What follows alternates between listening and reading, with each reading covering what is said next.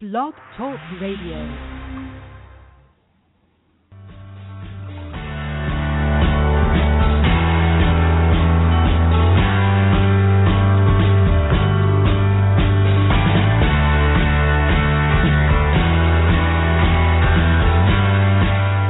Welcome to the Natural Running Network.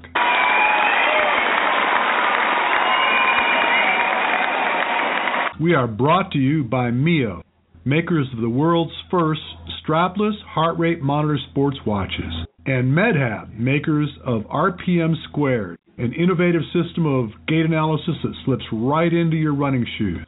My name is Richard Diaz. I am your host. Are you a runner? Do you love to get out and challenge yourself? Running your first marathon or maybe caught the bug of obstacle racing? Well, sit tight because this is a show you just don't want to miss. I have the pleasure of being with Stewart Smith, Stew Smith, former Navy SEAL. He spent eight years in the SEAL teams and is an instructor, was an instructor at the Naval Academy for Physical Education.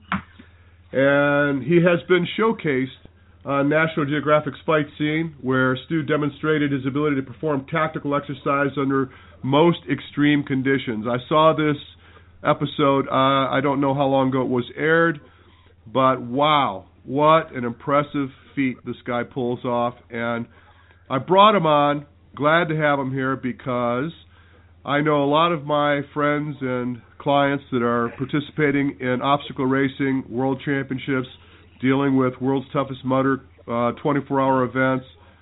Hypothermia is a real big deal, and I can't think of anybody better to talk to about this topic than Stew. Stew, say hello to my audience, please.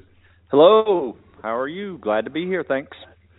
Stew, I want to start by going back to what I originally suggested was this performance you did for National Geographic. And for those that haven't seen it, I think I'm going to let you just kind of walk through what the test was and explain to them what you did. Sure. There was a show about six years ago called Fight Science, and this is really neat, you know, because they have physiologists there studying what's going on in the human body when you're exposed to certain elements. My element just happened to be a big tub of ice water, uh, about 50 degrees. Um, and you know, the guy next to me, you know, in the next segment, he was, um, you know, he was exposed to 120 degree heat. So he did very similar thing to I did. In fact, the show is about both extremes. You know, performing you know, tactically under both extremes. And um, you know, I was in there for over an hour and was able to kind of keep my core temperature up enough to uh, be able to perform.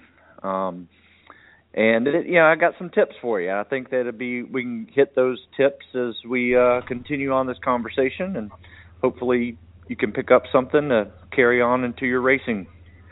So, Stew, my first question is, and again, I, I not only did I see this show originally, but I watched it again twice yesterday, and it's available on YouTube.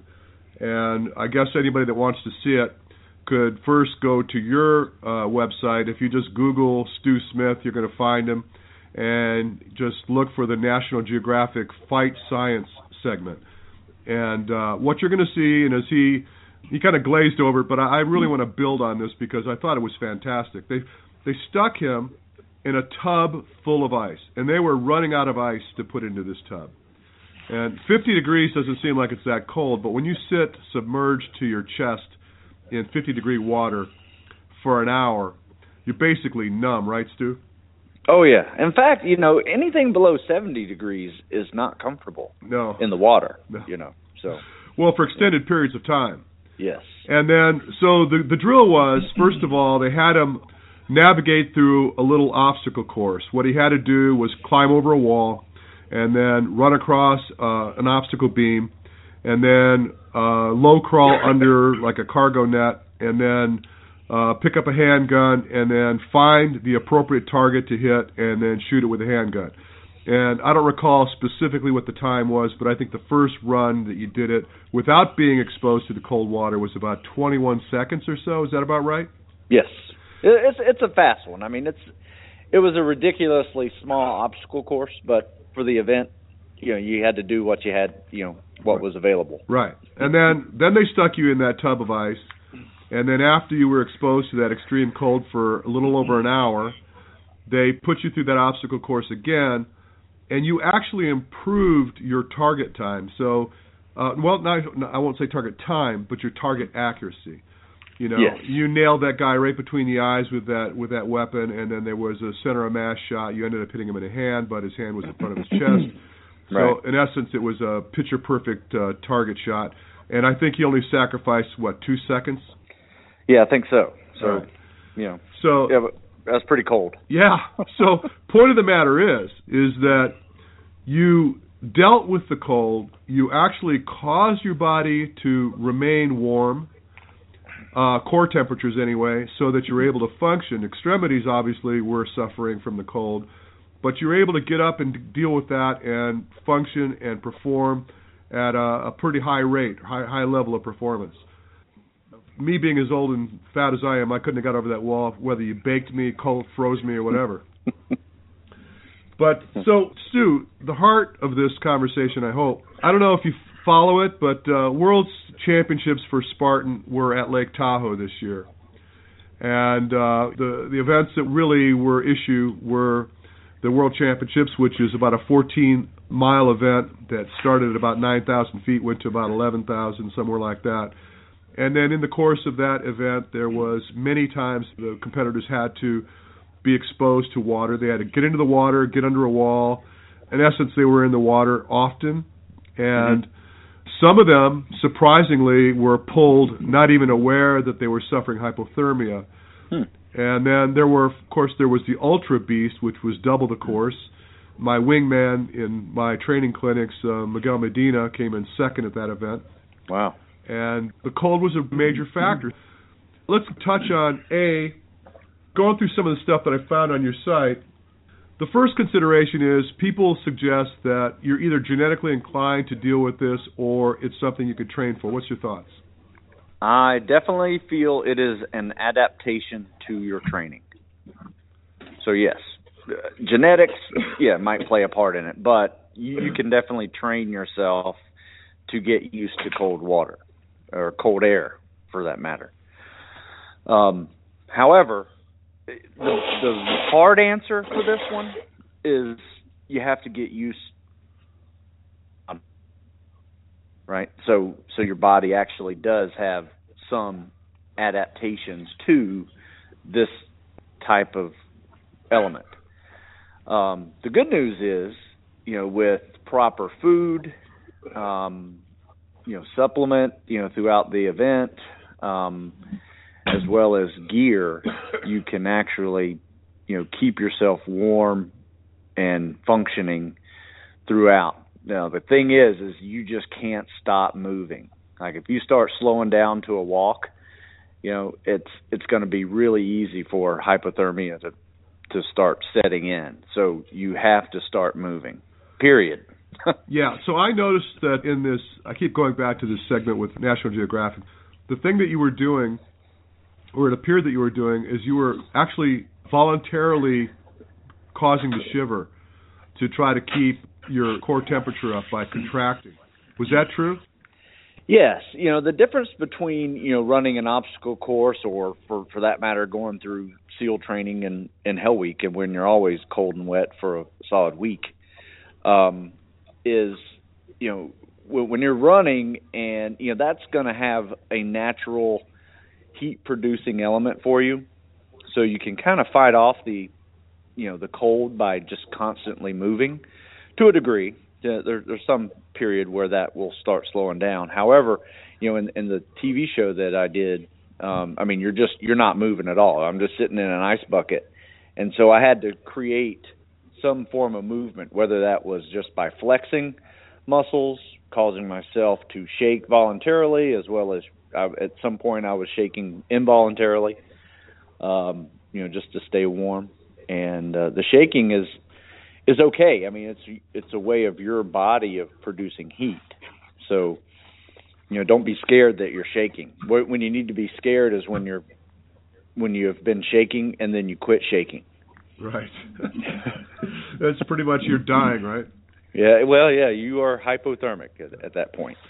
All right, so I'm trying to envision what might be problematic for guys that are doing these events. Now, I know that at World's Toughest Mudder, um, a lot of the guys, the mistakes they made were a putting on a wetsuit late, b not putting a wetsuit on at all, and I guess the thing would be if you go into your uh, your pit when you're doing your laps and you go back in to get recovery, get fed, whatever.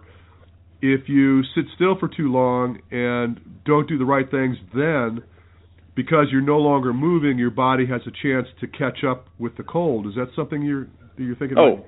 Oh, absolutely. Yeah. I mean, you you know, whatever transition times that you might have, whether that's drying out your shoes or getting a new pair of socks on or you know, whatever, you know, getting some food, you need to make it quick as as quick as possible. Um you know, if, you're in a warm setting, that that's okay. But if you're still just as cold as as the normal elements, um, you know, you just you can't sit there very long. And if you do, it's it's going to start, you know, one degree at a time. You're going to start getting colder and colder and and stay there. Um, now, the one thing that um, that I've learned through, like I said, many years of being cold um, you know, before SEAL training, during SEAL training, after SEAL training. I mean, I was probably hypothermic six or eight times, you know, in my 20s. Um, not horribly like debilitating hypothermic, but you know, 94 degree, 95 degree core temperature, right? Which is which is cold, you know, darn cold. And I will tell you this, my adaptation to being cold now if I'm sitting in a restaurant and I drink ice water and this has the air conditioning on, I my body will automatically start shaking. Right? So I have kind of gotten used to cold and my body thinks anytime something cold touches my body, it just automatically starts producing heat.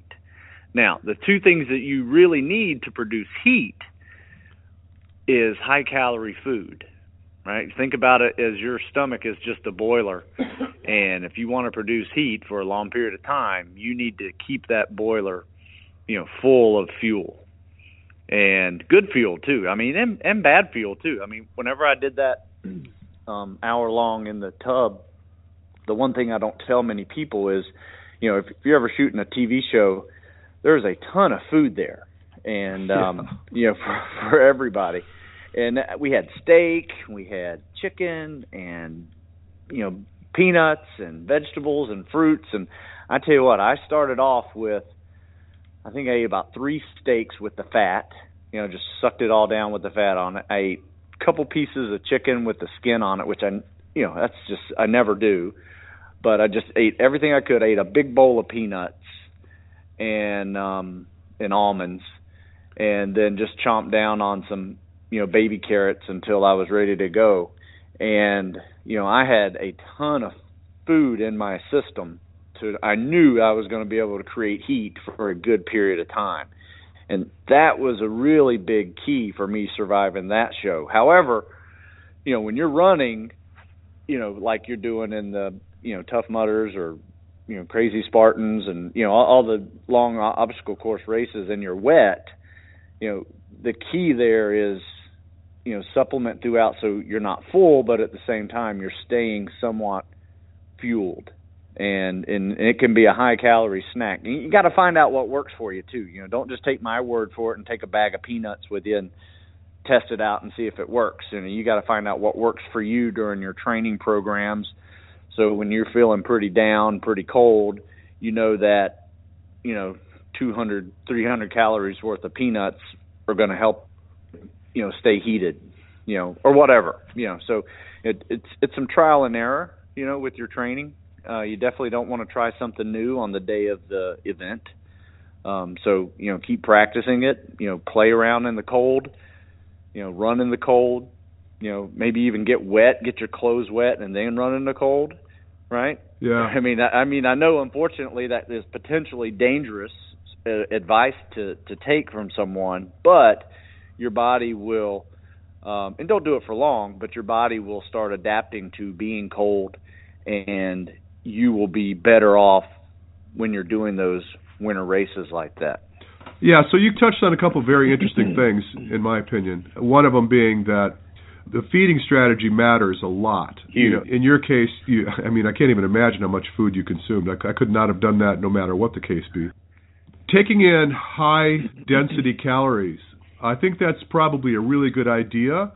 I'm thinking in terms of uh, what is typical, where people are racing, they're trying to stay light, and they may opt for just hydration strategies that have carbs or what have you right. in, in the drink, and even maybe taking that cold, which might not be a great idea, and especially if you're not getting any solid foods. It's interesting because I talked to Miguel after his event at World's Toughest Mudder, and his advice, not only there but also at the uh, Spartan World Championships, was to eat a lot, and he he just wanted junk food. They were eating pizza and whatever they could, yep. any garbage they could toss in there, they were eating.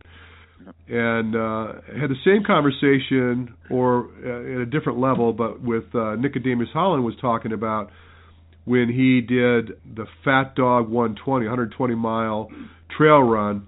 Uh, he set a record there. It was like 25 hours, I believe it was. Mm. But he was eating. There was bacon when he came into one of the one of the stops, there was bacon left in a pan, and he was basically sopping the bacon right up out of the pan with the grease and bags of potato chips and just whatever crap he can get in his stomach. because he a he was hungry, and b I think intuitively he was preparing to deal with the inclement weather. I tell you what, I mean, I I try to. Uh, I mean, yeah, you can eat pizza and you can eat junk food, but you know you still need fuel, good fuel, to be able to run at a good pace, to you know be able to pull yourself over and under some of these obstacles. So, you know, I, I kind of do a compromise instead of going, you know, just any calories.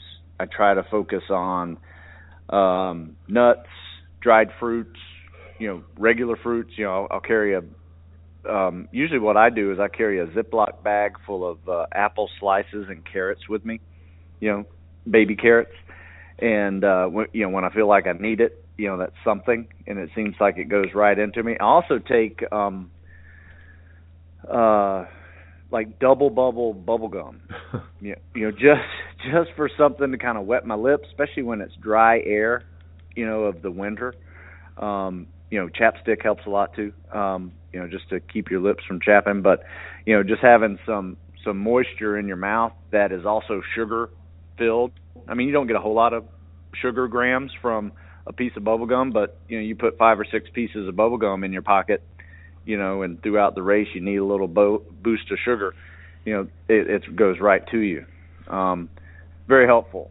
Um, uh, so I've done a few obstacle course races and I love them. You know, they're super fun. I'm definitely not a competitor for them, but um, they're just something that I feel that are definitely a lot more fun than running a 10k race or a you know half marathon. Right. Uh, just you know keeps my my mind occupied.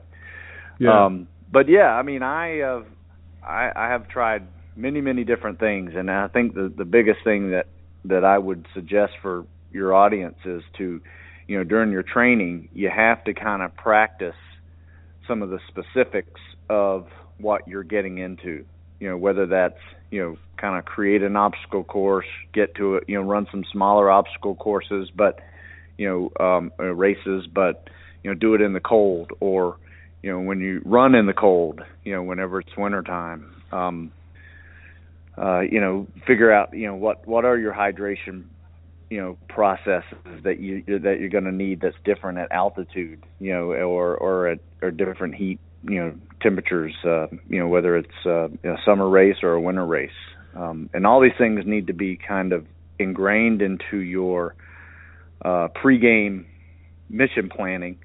Otherwise, um, you know, if you're just going into it and like I'm just going to suck it up and go do it with a box of, you know, granola bars, you know, I, I think you you might be missing out on some really valuable energy sources and c- conservation of of your heat as well. Right. Do you know who Matt Novakovich is?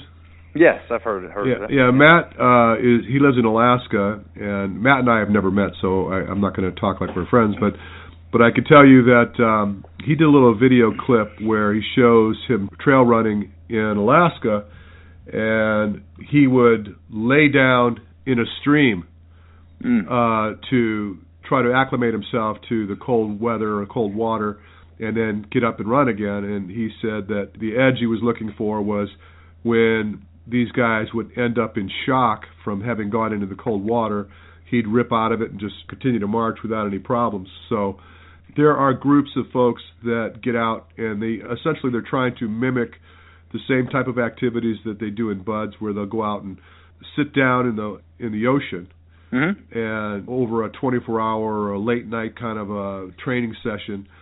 Uh, what are your thoughts on that type of thing? Do you think that's a good idea? And, and I, I'm trying to take into account too that a lot of these people are just general population, not necessarily what I would consider to be elite athletes by any stretch. They're just folks that are enthusiastic about the sport and you know this whole tough, get tough, uh, endure mentality. Do you think it's a good idea to be popping in that water like that? Um, well, you you know, uh, if you're not used to it, you know, you definitely want to like with anything. If you're starting a running program, you progressively get, you know, more and more miles each week. You know, I think the same thing holds true for if you're trying to get used to being cold.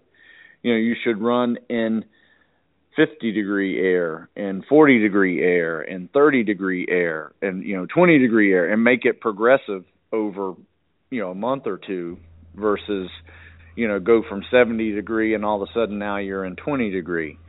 Um you know and and you wonder why your lungs hurt and your you know everything's you know hurts when you're running. You know i think by progressively getting down to those temperatures is is key. And i'm doing it right now here in maryland and it's we're having a very mild winter.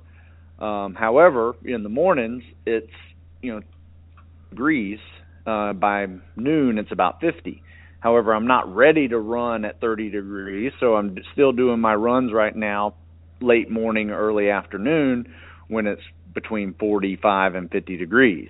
Now, probably in the next week or two, I'll bump it down to 40, maybe 30, you know, 38, 40 degrees, and and it makes a lot smoother transition for my pretty much annual running program, so I can, you know, endure, you know freezing temperatures, you know, while running.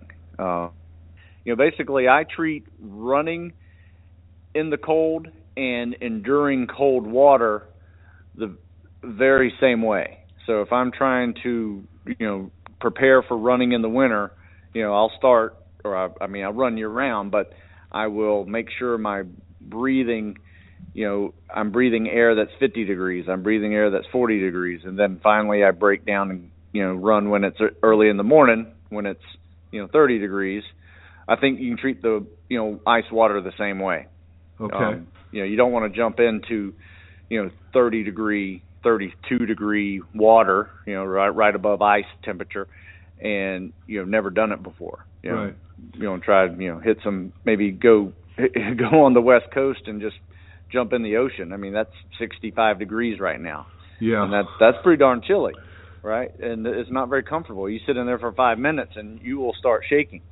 Um, you know, there's a big difference between you know water temperature and air temperature, as as everybody knows, and you can get hypothermic real quick if you're wet. So, you know, your gear is very important too to what you're wearing. You know, I you mentioned something about wetsuits.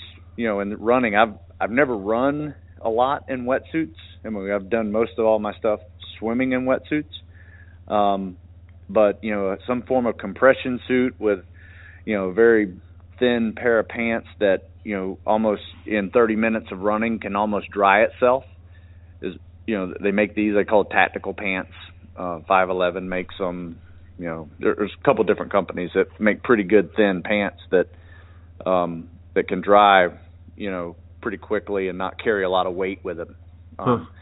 you know and you know if you're going to go underwater you know definitely put on a hood or you know some kind of swim cap you know just so you know don't you know freeze your head um and you know a, a lot of heat will come out you know as um you know whenever your head's submerged.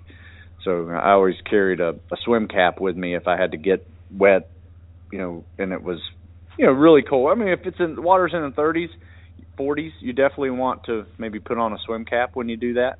Um j- even if you're just going under a log for you know 30 seconds makes a big difference. Another thought that comes to mind here is because grip strength is so important during these events. What are your thoughts on that? I mean, I would assume that what happens, obviously enough, when you start getting cold, is your blood supply stops circulating towards your extremities because you're trying to keep your internal organs warm.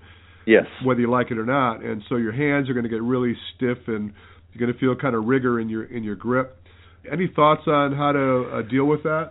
Well, there's a couple things. Um, one, uh, you know, after like w- when we were in the military, you know, we would be wet first 99% of the time, right? So we would be coming out of the ocean onto land, and now we have to work weapons and magazines, and you know, so you you really had to worry about your you know dexterity in your fingers.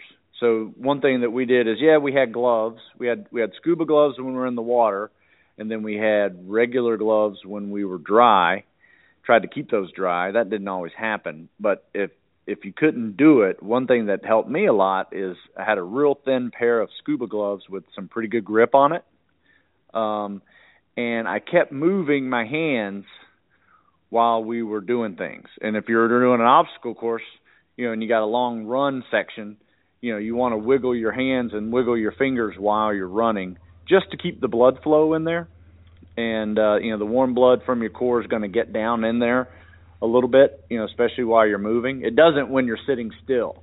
So you actually have a an easier time losing all your grip strength by going slow because you know you're right all the blood's going to go to your core and your hands are going to be frozen right but as long as you're moving moving your arms moving your hands you know you know trying to uh, just open and close your hands you will be able to keep the blood flow in there that will help you whether you're climbing a rope or a walk, rock wall or or whatever I would imagine that just wearing gloves all by itself might almost give you a false sense of security because your hands are still going to get cold and with the gloves on, you may not even be aware that you're actually losing your dexterity. Is that wrong?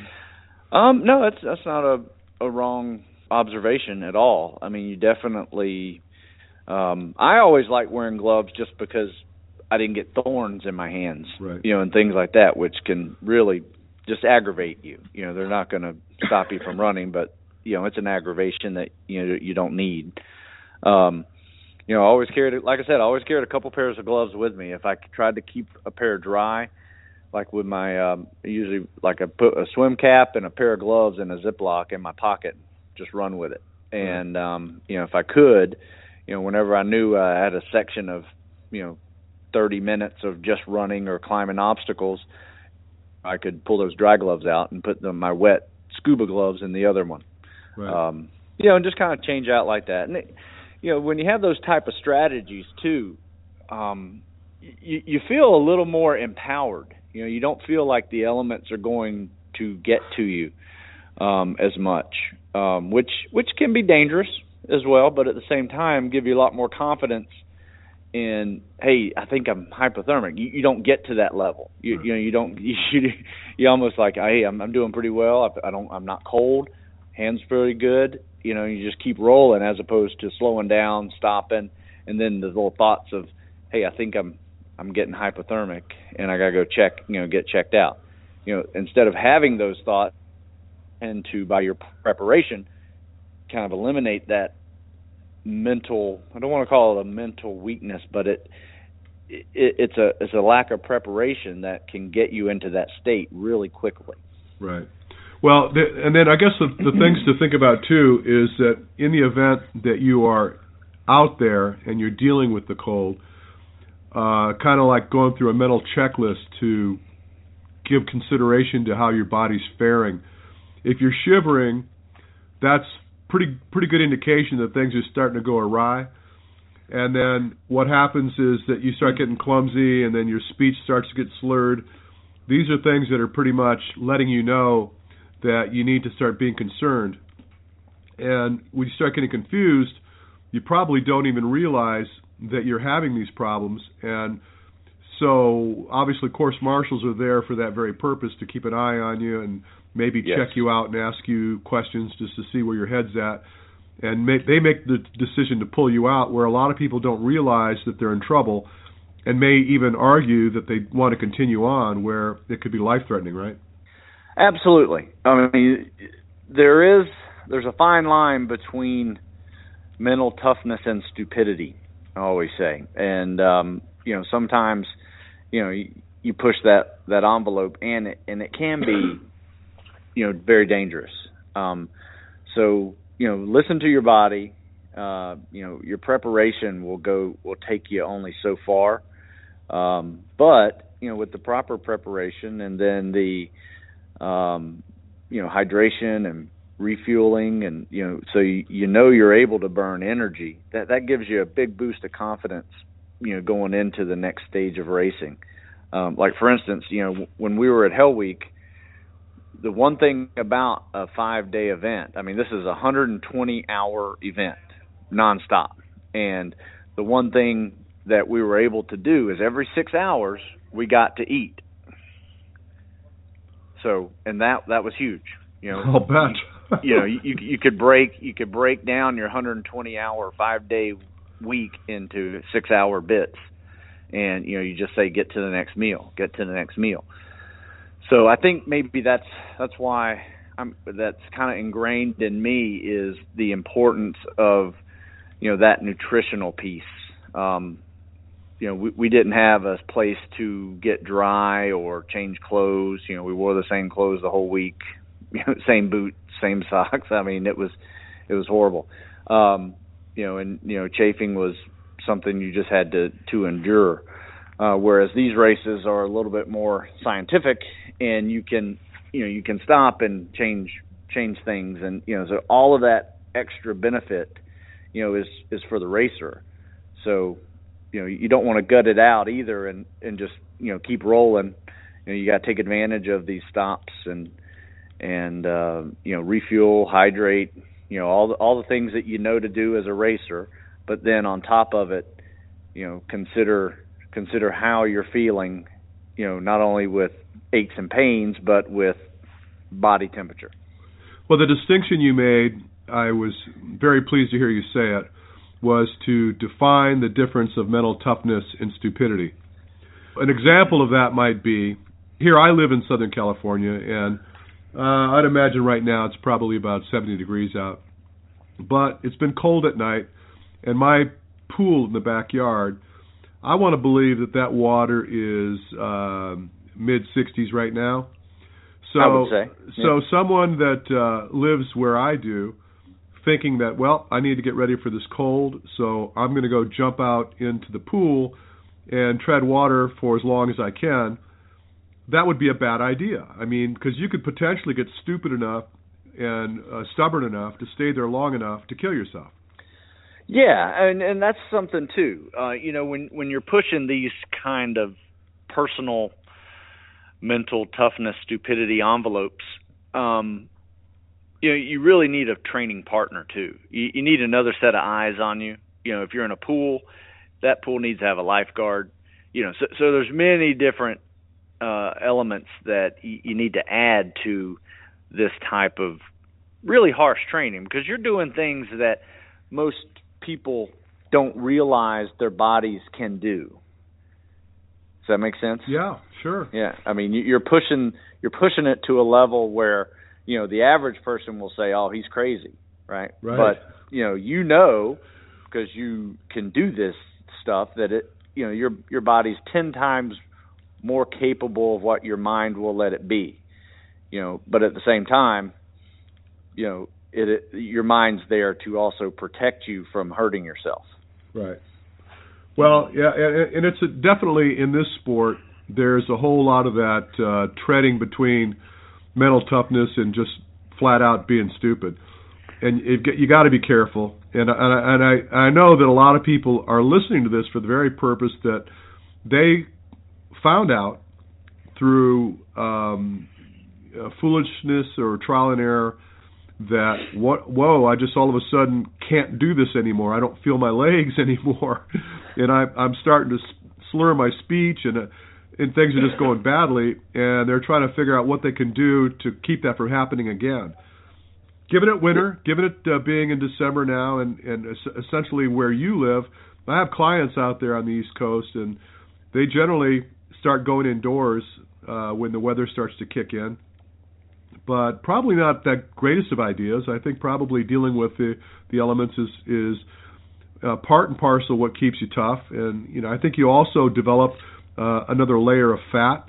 You know, when you're in the weather, right? Yes, I would say so. Yep. And so, I, you know, that's that's getting back to the genetics. You know, you I think I read something about, you know, how the uh, the folks that uh, are Aborigines in Alaska, they can deal with this stuff. You know, you could throw them into this weather, and they just.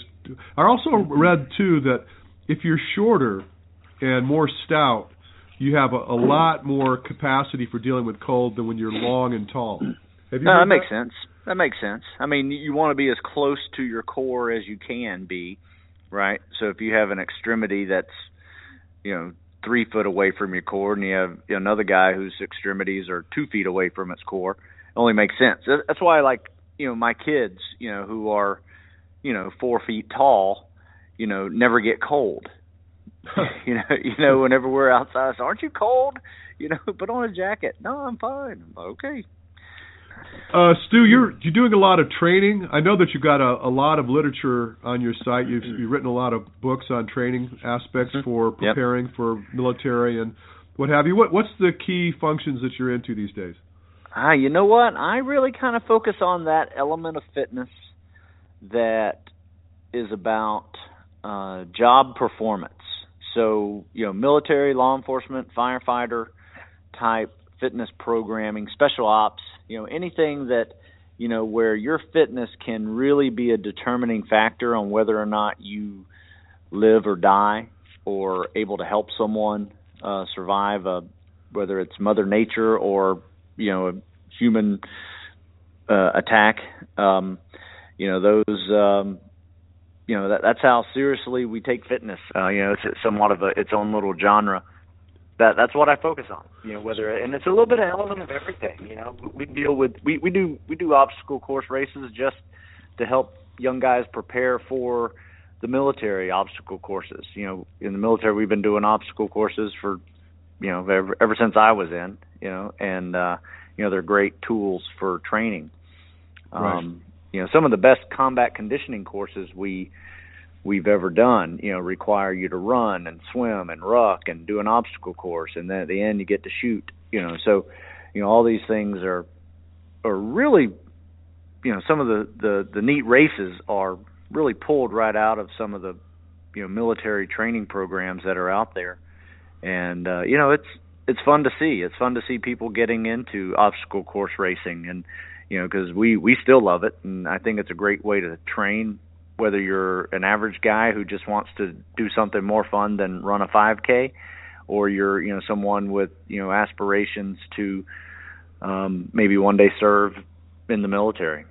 Well, I would imagine that in the last few years, with the uh, the advent of the popularity of obstacle racing being what it is, that your stock as a coach, trainer, uh, an expert have gone way up. a lot of people seeking Um, you out.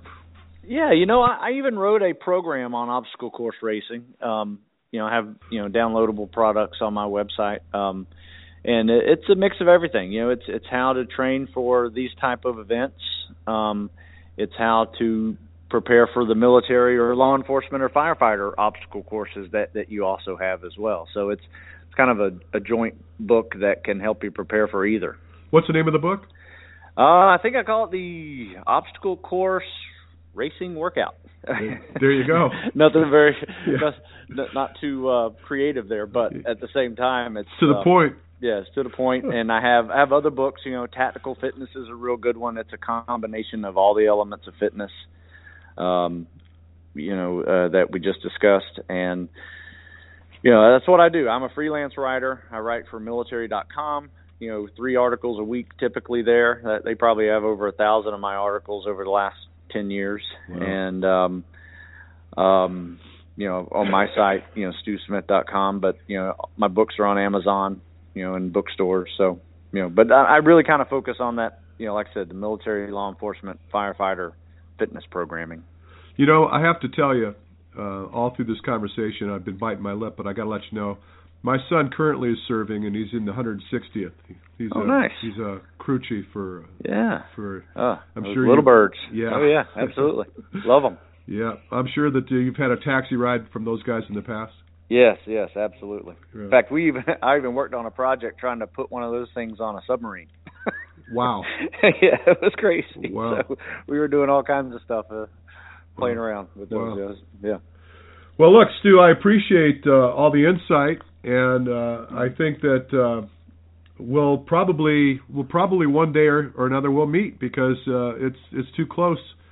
Uh, the the tie between the work you do and the work I do is is just so so close, and uh, hopefully we'll reach out to you another time and we'll get some more feedback from you.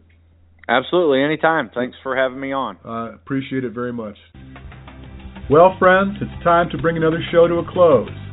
Be sure and tune in to us next week. We've got a lot of great content in store for you. I want you to tell your friends to check us out. You can always find us on Facebook. Simply go search the Natural Running Network, drop us a message. I'd love to learn more about you and the things you do. And until then, you have an amazing day.